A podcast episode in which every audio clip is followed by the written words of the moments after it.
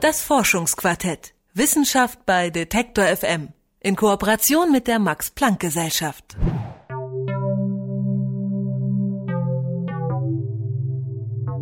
Die Energie der Zukunft ist wahrscheinlich regenerativ, weil sonst gibt es keine Zukunft mehr. Formen regenerativer Energie sind, die vielleicht jetzt noch gar nicht bekannt sind. Ja, es wird natürlich keine fossile Energie mehr sein, keine Kohle, kein Öl, das ist ja sowieso irgendwann alle. Äh, grundsätzlich aber auf jeden Fall äh, erneuerbar, würde ich sagen. Also bist du optimistisch? Ich bin sehr optimistisch, ja. Mm, Stand jetzt nicht so wirklich, nee. Ernsthaft nicht. Ein anderes Wirtschaftssystem. Ich glaube, dann würde man das hinkriegen wahrscheinlich, aber so nicht. Das sagt mein Kollege Jonas auf die Frage, ob er denn optimistisch sei, was die Energie der Zukunft angeht. Für ihn muss sich also erst das ganze System ändern, bevor wir CO2-ärmer leben können. Wie wir Energie nutzen, ja, das müssen wir hinterfragen, aber wenn wir jetzt mal ganz ehrlich sind, Wer will schon auf sein Smartphone verzichten? Wer fährt jeden Weg konsequent mit dem Fahrrad? Und geflogen sind wir ja wohl auch schon alle mal. Dass wir jetzt alle konsequent nachhaltig leben, das ist zumindest gerade noch ziemlich utopisch. Denn unser Energieverbrauch, der bleibt hoch und der wird auch auf jeden Fall weiter steigen. Und um diesen wenigstens nachhaltig zu gestalten, da braucht es Alternativen zu Kohle, Atomkraft und Co. Und deswegen forschen überall Wissenschaftler und Wissenschaftlerinnen an neuen Arten, Energie zu produzieren und zu speichern und dabei möglichst CO2 zu reduzieren. Für diese lange Folge des Forschungsquartetts haben mein Kollege Lukas Gilbert und ich, Lara-Lena Gödde, mit verschiedenen Forscherinnen und Forschern von Max-Planck-Instituten gesprochen. Und was die alle gemeinsam haben, das ist, dass sie an nachhaltigen Energielösungen für die Zukunft arbeiten. Und um das zu erreichen, haben Wissenschaftler und Wissenschaftlerinnen vom Max-Planck-Institut für Plasmaphysik in Greifswald ganz schön weit über ihren Tellerrand hinausgeschaut. Und zwar ganze 147 Millionen Kilometer weit bis zur Sonne.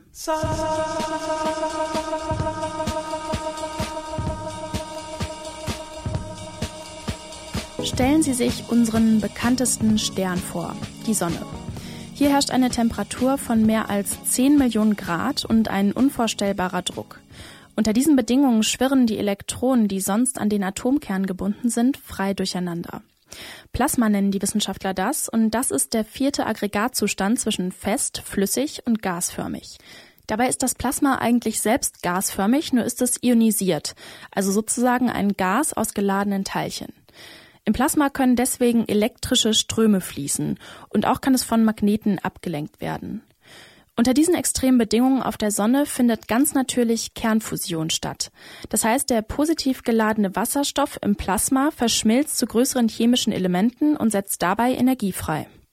Klingt nach einer ziemlich effektiven Art der Energiegewinnung. Aber auf der Erde haben wir natürlich nicht so einen hohen Druck und eine Temperatur von über 10 Millionen Grad, die kann ich mir irgendwie nicht mal annähernd vorstellen.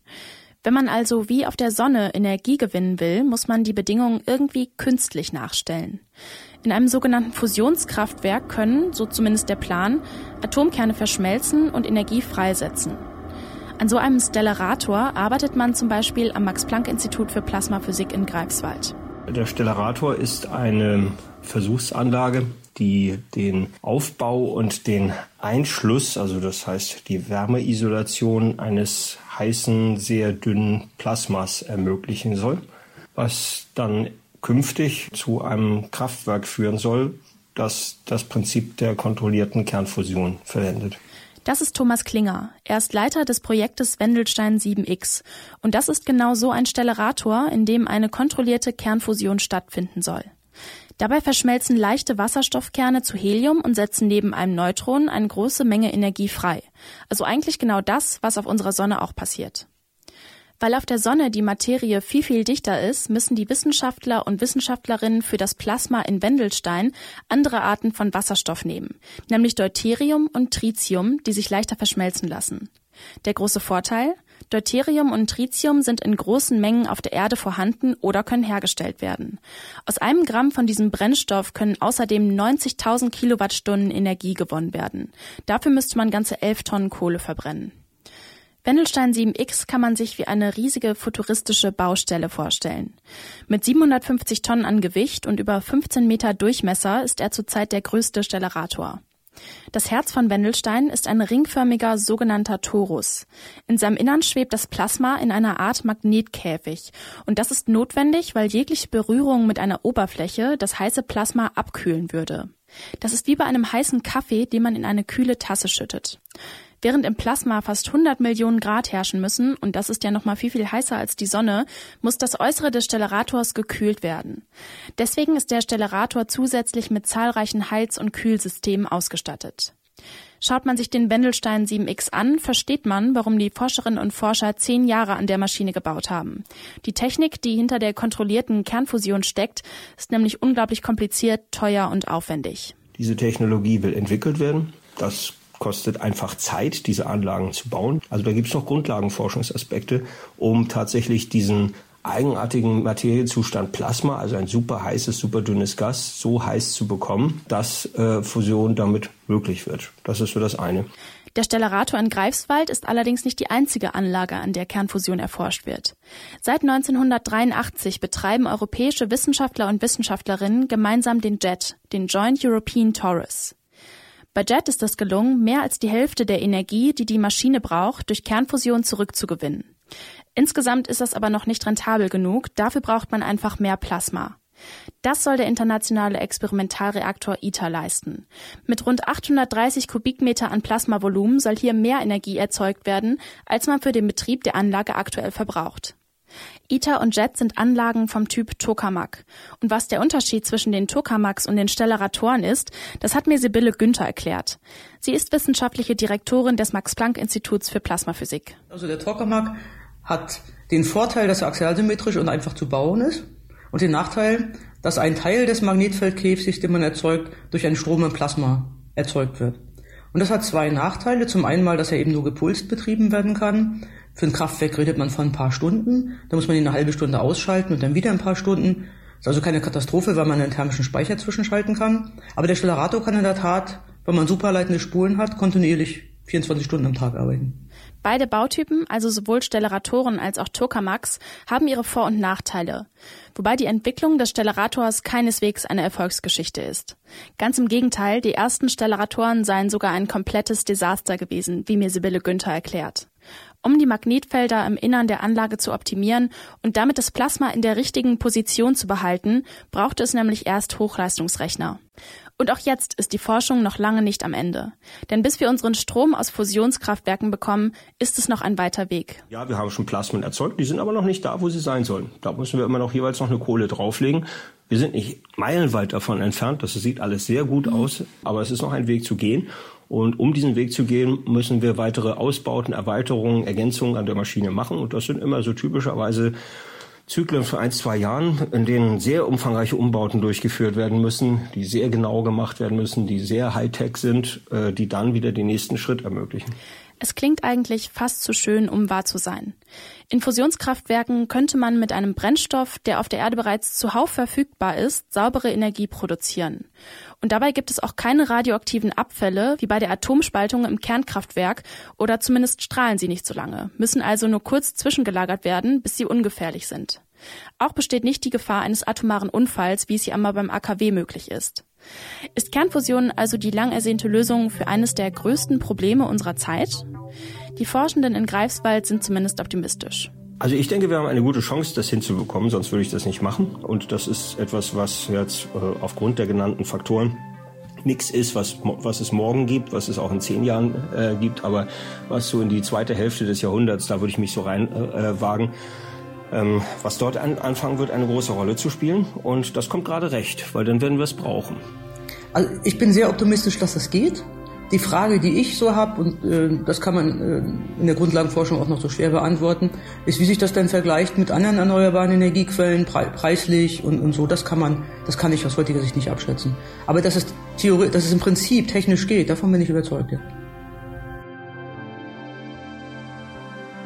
Wenn man über so einen nachhaltigen Lebensstil nachdenkt, dann fällt mir ein Stichwort besonders schnell ein und das ist Recycling. Und das heißt ja eigentlich, im besten Fall keine Abfälle hinterlassen, sondern die Dinge wiederverwenden, wenn auch vielleicht für irgendetwas ganz anderes.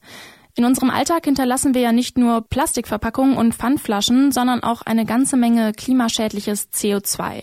Und auch das kann man recyceln und neue Produkte herstellen, die dann zum Beispiel in der chemischen Industrie genutzt werden können.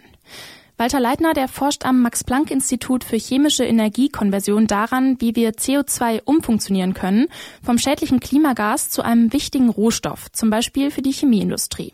Was dabei die Herausforderungen sind, darüber habe ich mit ihm gesprochen und als erstes wollte ich von ihm wissen, zu was für Produkten CO2 denn zum Beispiel recycelt werden kann. Also die Idee ist tatsächlich, äh, CO2 als Rohstoff für die chemische Industrie äh, verfügbar zu machen, nutzbar zu machen. Ähm, das soll also nicht äh, dazu dienen, einfach so weitermachen wie äh, bisher und CO2 aus äh, fossilen Quellen freisetzen und dann wieder in den Kreislauf zurückzuführen, sondern tatsächlich Schritt für Schritt ähm, dahin zu kommen, dass wir auf Biomasse und Kohlendioxid verstärkt als Rohstoffe in der chemischen Industrie nutzbar machen. Wir sprechen auch von der Defossilisierung, also die, wir können in der Chemie nicht dekarbonisieren, wir können anders als im Stromsektor nicht den Kohlenstoff aus den chemischen Produkten rausnehmen, aber wir können eben Kohlenstoff aus anderen Quellen äh, nutzbar machen. Und das geht über die ganze Bandbreite von äh, Energieträgern, also Treibstoffen, Kraftstoffen, äh, zu äh, Kunststoffen, Basischemikalien der chemischen Industrie bis hin zu Wertstoffen auch in der pharmazeutischen Industrie, also die auch eine biologische Funktion haben, wo man immer wieder schauen kann, an welchen Stellen kann man tatsächlich hier äh, Kohlenstoff aus CO2 oder eben auch aus Biomasse in die Produkte reinbringen. Ähm, Recycling braucht ja auch Energie oder diese Bereitstellung dann von CO2. Wie stellt man jetzt sicher, dass das Recycling nicht wieder genauso viel CO2 freisetzt, wie es jetzt eigentlich verwertet? Ja, sehr richtig. Wir werden bei diesen Verfahren wird natürlich äh, Energie benötigt, Energieinput benötigt. Das ist halt der große Vorteil der fossilen Rohstoffe, dass da die Natur die Energie schon drin gespeichert hat. Ähm, und deshalb muss man, wenn man äh, auf diese alternativen Kohlenstoffquellen setzt, äh, Szenarien sich anschauen, wo die Energie aus erneuerbaren Energiequellen äh, stammt, damit dann auch wirklich zu einer Reduktion des Kohlenstofffußabdrucks der Produktionsverfahren kommt. Das ist also eine Kopplung, deshalb sprechen wir auch von chemischer Energiekonversion, also die Energie aus erneuerbaren Energiequellen dann in den Produkten und Energieträgern zu ernten, könnte man sagen, ähm, ähm, indem man diese alternativen Rohstoffquellen äh, damit äh, nutzbar macht und damit dann auch verfügbar macht. Was sind denn da jetzt noch die Schwierigkeiten? Also jetzt mal blöd gefragt, warum ist man da nicht schon viel früher drauf gekommen? Ähm, die Schwierigkeiten sind natürlich zum einen, dass es erstmal überhaupt diese Technologien äh, geben muss, die erneuerbare Energie in ausreichenden Mengen und auch zu vertretbaren Kosten zur Verfügung stellt. Da haben wir in den letzten ähm, Jahren und letzten Dekade natürlich riesige Fortschritte gemacht durch die äh, äh, weltweit, nicht nur in Deutschland, durch die Entwicklung von äh, Photovoltaik, Windenergie, ähm, äh, Wasser, Geothermie. Also wir haben diese äh, Quellen immer besser zur Verfügung, sodass man darüber nachdenken kann, die auch im Chemiesektor ähm, zu nutzen. Und das Zweite ist, dass die zugrunde liegenden chemischen Prozesse, jetzt wird es ein bisschen chemisch, äh, ganz anders sind, als wenn man eben von den fossilen Rohstoffen ausgeht. Ähm, und da ist eine große äh, Herausforderung. Wenn Sie wollen, kann ich gerne noch ein, zwei äh, Sätze dazu sagen, warum das so ist. Aber wir bauen eben jetzt auf, ähm, auf anderen Rohstoffen auf und damit werden auch die chemischen Reaktionen und die, die, die da zugrunde liegen, andere sein als die, die wir bisher genutzt haben. Sie forschen ja jetzt ähm, genauer an Katalysatoren. Und jetzt nochmal zur Erinnerung, Katalysatoren sind Stoffe, die chemische Reaktionen herbeiführen oder beschleunigen. Was spielen äh, Katalysatoren jetzt für eine Rolle im CO2-Recycling? Ja, genau in dieser, äh, das ist die zentrale wissenschaftlich-technische Herausforderung. Äh, wenn wir von fossilen Rohstoffen bisher ausgegangen sind, dann haben die Rohstoffe nur Kohlenstoff-Wasserstoffbindungen, die wir dann brechen und umsortieren müssen. Ähm, jetzt gehen wir beim CO2, wie der Name schon sagt, äh, von Kohlenstoff-Sauerstoffbindungen aus. Auch in der Biomasse im Zucker sind ja Kohlenstoff-Sauerstoffbindungen äh, zum Beispiel drin oder in, der Lignocellulose. Ähm, das heißt, wir müssen jetzt andere Bindungen spalten und neue Bindungen am Kohlenstoff äh, verknüpfen, um zu den gewünschten Produkten zu kommen. Und dafür brauchen wir diese chemischen Heiratsvermittler oder äh, Scheren und Kleber, die die Katalysatoren darstellen, äh, um genau das möglich zu machen. CO2 entsteht ja jetzt nicht nur in der chemischen Industrie, also kann jetzt dadurch wiederverwertet werden, sondern ist ja auch in unserer Atmosphäre. Sie haben ja gerade schon gesagt, es geht halt eher um die Nutzung als um das Recycling. Aber jetzt mal angenommen, man könnte das CO2 irgendwie aus der Atmosphäre entziehen und es recyceln. Das wäre doch eigentlich toll, oder? Dann hätte das ja noch mal mehr äh, Nutzen, oder? Ist das denn schon irgendwie möglich? Könnte man das irgendwie machen? Dazu gibt es äh, durchaus Ansätze. Wir sprechen im Fachbegriff von Direct Air Capture, also CO2 direkt aus der Atmosphäre, aus der Luft wiederzuholen. Ähm, äh, das ähm, erfordert natürlich nochmal zusätzlich äh, Energie, weil ähm, äh, man das CO2 ja aufkonzentrieren muss. Ähm, es ist mit ungefähr 400 ppm, äh, also 0,4 Prozent, in der Atmosphäre enthalten. Das ist viel zu wenig, um es direkt äh, äh, in einem chemischen Verfahren zu nutzen. Man muss es also aufkonzentrieren. Aber das wird ernsthaft äh, geprüft und ist auch durchaus eine sehr eine langfristige Option, äh, auch an unterschiedlichen Stellen der Welt ähm, äh, unterschiedlich äh, attraktiv. wir haben aber natürlich auch immer noch eine Reihe von CO2-Quellen, unabhängig von der Nutzung der fossilen äh, Rohstoffe im, im Energie- oder Chemiesektor, zum Beispiel in der Zementindustrie, in der Stahlindustrie, auch bei Biogasanlagen, alles wo Fermentation stattfindet, äh, auch Fermentation zu Ethanol, um zum Beispiel Bioethanol herzustellen.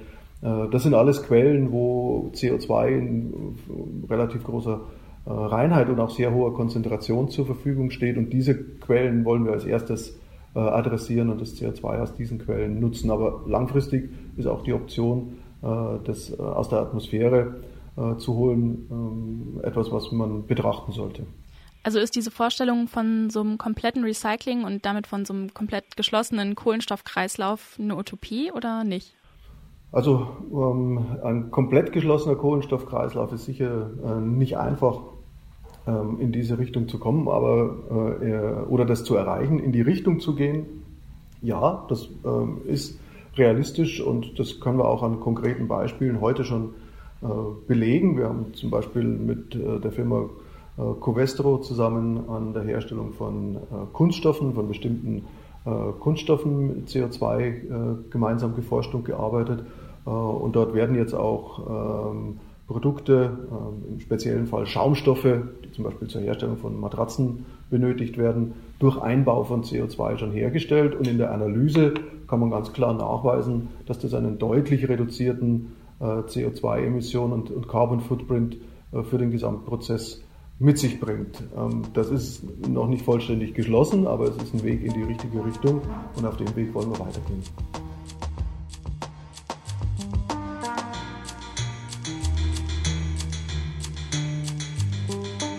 Wer an so eine nachhaltige Zukunft denkt, der kommt auch an Batterien nicht vorbei. Die werden nämlich schon heute immer wichtiger. Schließlich sind sie in jedem Smartphone, Laptop, Tablet oder auch E-Auto verbaut. Und auch für die Stromspeicherung erneuerbarer Energien sind sie irgendwie unverzichtbar. Leider sind herkömmliche Lithium-Ionen-Batterien aber alles andere als nachhaltig. Deshalb wird momentan an neuartigen Batterien geforscht, die besser verträglich für Mensch und Umwelt sein sollen. Mein Kollege Lukas Gilbert, der ist jetzt hier und hat sich mit dem aktuellen Stand der Forschung zu Batterien auseinandergesetzt. Hallo Lukas. Moin, hallo. Lukas, mein Chemieunterricht, der ist schon ein paar Jahre her. Kannst du mir noch mal schnell erklären, wie Batterien eigentlich nochmal funktionieren, so in einer Kurzfassung? Ja, gerne, das kann ich auf jeden Fall machen. Also jede Batterie hat ein positives Ende, das nennt man Kathode, und ein negatives Ende. Das, das klingt schon mal bekannt. Anode. Ganz genau. Ähm, beide zusammen nennt man äh, die Elektroden. Und damit die beiden Enden sich nicht berühren, dann wird es nämlich einen Kurzschluss geben, sind die voneinander getrennt mit einer Membran. Wenn man so eine Batterie dann an den Strom anschließt, dann kommt es zu einer chemischen Reaktion, die bewirkt, dass positiv geladene Ionen von der Kathode zur Anode fließen. Das können sie, weil sich in der Batterie eine leitende Flüssigkeit befindet, das sogenannte Elektrolyt. Und naja, wenn ich jetzt eine Glühbirne an die Batterie hänge, dann fließen die negativ geladenen Elektronen von der Anode über die Glühbirne zurück zur Kathode oder versorgen mein Smartphone mit Strom oder was auch immer die Batterie eben bewirken soll. Okay, ähm, solche Batterien, die sind ja bis jetzt nicht besonders nachhaltig, ne? Also ich weiß zumindest, dass man Batterien jetzt vielleicht nicht unbedingt in den Biomüll werfen sollte, sondern brav sammeln sollte und dann kommt das in den Sondermüll. Und man darf ja auch so ausgelaufene Batterien nicht anfassen. Das hat mir zumindest immer meine Mama gesagt. Ähm, das klingt jetzt irgendwie alles nicht so besonders umweltfreundlich. Ja, das ist auch nicht besonders umweltfreundlich auf jeden Fall. Und moderne Batterien, das sind meistens sogenannte Lithium-Ionen-Batterien. Also das sind die Batterien, die im E-Auto drin sind, die im Laptop drin sind oder im Smartphone. Und das sind Batterien, die extrem leistungsfähig sind, aber auch eben wieder aus Materialien, die nicht umweltfreundlich sind und auch alles andere als nachhaltig. Warum das so ist, das habe ich mir von Clemens Lidl genauer erklären lassen. Der ist Forschungsgruppenleiter am Max-Planck-Institut für Kolloid- und Grenzflächenforschung und der beschäftigt sich eben mit nachhaltigen Batterien. Also ganz konkret kann man sagen, in den meisten Lithium-Ionen-Batterien ist die Kathode auf äh, Basis von Kobalt hergestellt und Kobalt kommt auf der Welt zu 50 Prozent ähm, nur in der Demokratischen Republik Kongo vor, wo halt momentan Bürgerkrieg herrscht. Deshalb sind die Abbaubedingungen teilweise nicht die besten, beziehungsweise nicht leicht überprüfbar. Und man kann sagen, wir alle haben ja, Kobalt aus dem Kongo in unseren Handys, in unseren Laptops, überall drinnen. Und das ist einfach nicht gewonnen, wie man äh, Nachhaltigkeit definieren würde. Ja, und welche Alternativen gibt es jetzt ganz konkret für diese nicht nachhaltigen Stoffe, die ja auch irgendwie, wie jetzt beim Kobalt zum Beispiel, menschenrechtlich ganz schön problematisch sind?